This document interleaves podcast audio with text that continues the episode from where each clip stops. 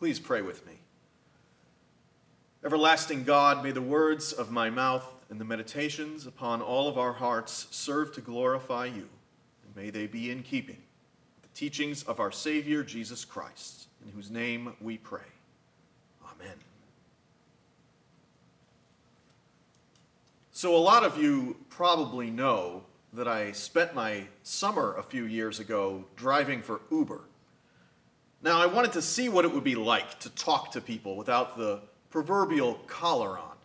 As you can see, I don't actually wear a collar, almost ever, but most of my conversations with folks are in the church as a minister. We talk a lot about faith in one context or another, and people look to me for a certain degree of wisdom, whether I have any to offer in that given moment or not.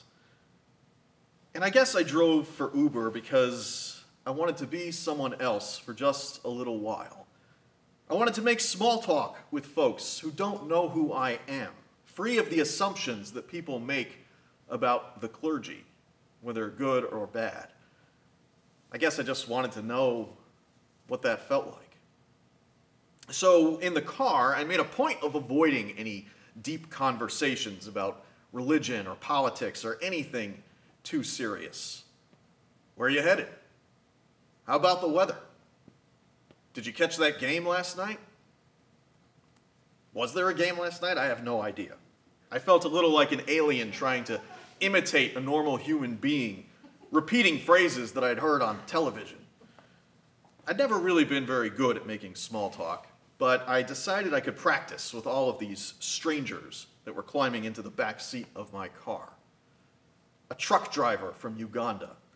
Three groomsmen on their way to a wedding, an elementary school gym teacher with a hangover who confessed to a pretty wild night downtown, a pair of young women from Korea attending a mission conference at Wheaton College, a cleaning lady who had her three kids in tow, their arms filled with mops and brooms and buckets, a woman who quit her corporate job to open up a dog grooming salon, the lady who almost threw up in my car, a college girl who was plotting to blackmail her soccer coach after she got kicked off the team for drug possession.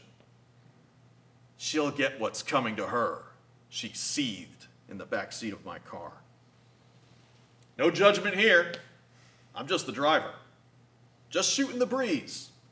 Not questioning your life choices or whether you ought to take responsibility for them or wondering if your parents spoiled you with material things instead of love, or if you believe in God or forgiveness. Not pondering the unique challenges of today's youth, no, sir, nor the pressures that lead to substance abuse or the internalized despair that comes with growing up in the 21st century, raised on social media in the midst of various social upheavals and the shadow of ecological collapse. Nope. Not going to have that conversation. Not today. Not my problem. But hey, kid, did you catch the game last night? Sometimes we avoid hard conversations with people. Like they always say, politics and religion are off the table unless you want things to get tense. And maybe an Uber isn't the best place for deep, difficult discourse anyway. But the church just might be, second only to late nights in your best friend's college dorm room. And confirmation, that process, is that conversation. It's where you get to explore everything from the nature of the soul to the meaning of life, from the world's greatest challenges to philosophy's deepest mysteries. As the author Douglas Adams once wrote, it is a place to talk about life, the universe, and everything. As he also once said, I refuse to answer that question on the grounds that I don't know the answer. Every year, after months of discussing this stuff, our confirmands write a paper that addresses some of these hard questions. What is faith? What can the church hope to offer people in the 21st century? Why do bad things happen to good people? And where do all those socks go after they disappear from the dryer? And it strikes me that these papers, while written in isolation, feel like the authors are having a conversation with each other. And reading them feels a little like being a fly on the wall, listening in. Faith is believing in the dark, one writes, when we may not have all the facts, but still know our truths. It's an almost indescribable trust, another replies. Yeah, you can have faith that your microwave won't explode, but the best kind of faith is faith in God. Your microwave won't be there for you during times of sadness. God will. Now, if I may interject, microwave hot dogs have been a great comfort to me on some of my darkest days. But she makes a good point. The things we put our faith in are what sustain us in hard times, and nothing can sustain us like a God who loves us. I feel like I can definitely see my family's faith transforming, one student offers, writing about life in quarantine. We always do a little rhyming prayer before dinner, but now I see my parents taking extra time to pray. We attend the online services and sit in my living room, singing aloud and bowing our heads. I, for one, believe in Zeus and Hades, another interjects. Ignoring this random declaration of ancient Greek polytheism, another young man gets back to the topic of worship. God calls on us to be a part of a faith community and not just an individual, one man says. Because a community that shows love, kindness, and faith towards God and others will be stronger than any one person alone. Yeah, Jesus was always around other people, another voice adds to the conversation. Maybe having faith in God means having faith in humanity, another replies, picking up that same thread. When someone saves a life, when a mother hugs her child, or when someone helps the homeless, these are acts of God. At this point, the conversation turns to the value of serving others, a natural progression from the abstract to the practical, where the rubber meets the road. If you're going to talk about being a good person, one young woman says, you should actually try to act like a good person. Actions speak louder than words. I try to work with Feed My Starving Children when I can, another student replies. I've done it a couple times with church, but also with other groups, like my school and my figure skating group. I love going there and knowing that I'm helping so many kids survive and live a life where they can grow to be healthy and do great things. One young man who helped to purchase supplies for a family in Venezuela shares a new perspective on serving others. The effect that helping someone and showing kindness has is incredible, he says. This guy that I helped, when he gets in a better situation, he's going to help someone else. Then that person might help someone else, and so on. Now, if you really were a fly on the wall listening to all of this, you might begin to wonder if there isn't something out there that's bigger than yourself. And there probably is because you're a fly. But are we really so different, you and I? Don't we also believe in a higher power, something bigger than each of us? I want to take a, a, detour from this lively conversation amongst our confirmands to talk about another conversation, one that is found in the book of Job. The book is essentially one long dialogue between Job and his friends, one that gets pretty deep and rather heated at times. As I said before, Job's lost everything his family, his health, his livelihood. And Job feels like God is making him suffer without cause, for no good reason. His friends, on the other hand, are convinced that Job must have done something to deserve all of this ill fortune and suffering, because, well, According to them, bad things simply don't happen to good people. One of our students talks about an argument that he got into with two of his own best friends, not unlike Job. Admittedly, it was about baseball, so the stakes were a bit lower, but he speaks to the difficulty of having conversations when people just can't find a way to agree with each other. When I could see that neither side was going to change their opinion, he writes, I decided that we should respect that we had different opinions and move on to a different topic and try not to roll my eyes at them.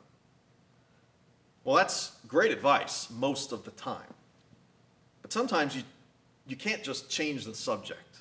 Job and his friends just could not let this question about suffering go because Job was actively suffering. For him, this was not abstract or theoretical. And the whole book of Job is a debate, an argument, an exploration of that timeless question of human suffering. Why does a good and loving God allow people to suffer in the world? Why do bad things happen to good people? Because unlike Job's, Job's friends would argue, they do.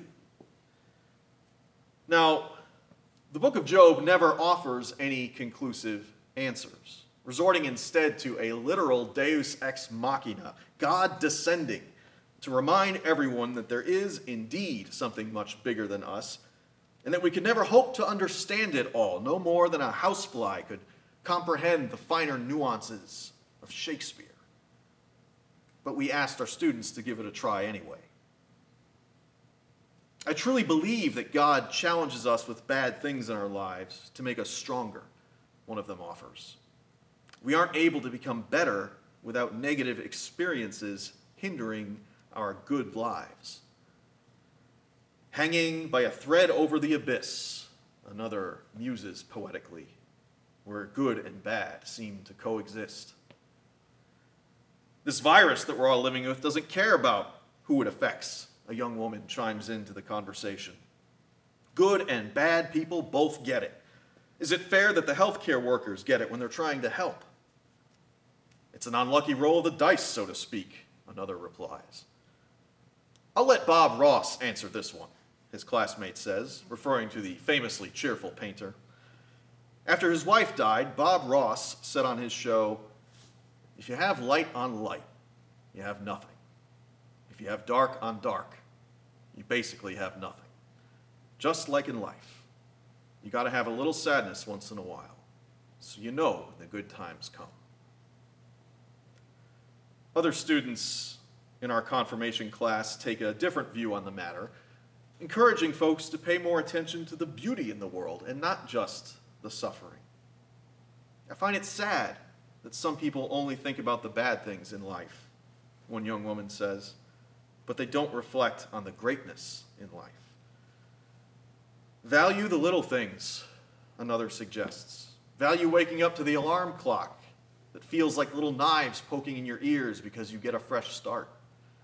Value your little brother annoying you like a fly that just hovers around your ear, buzzing, because at least someone looks up to you.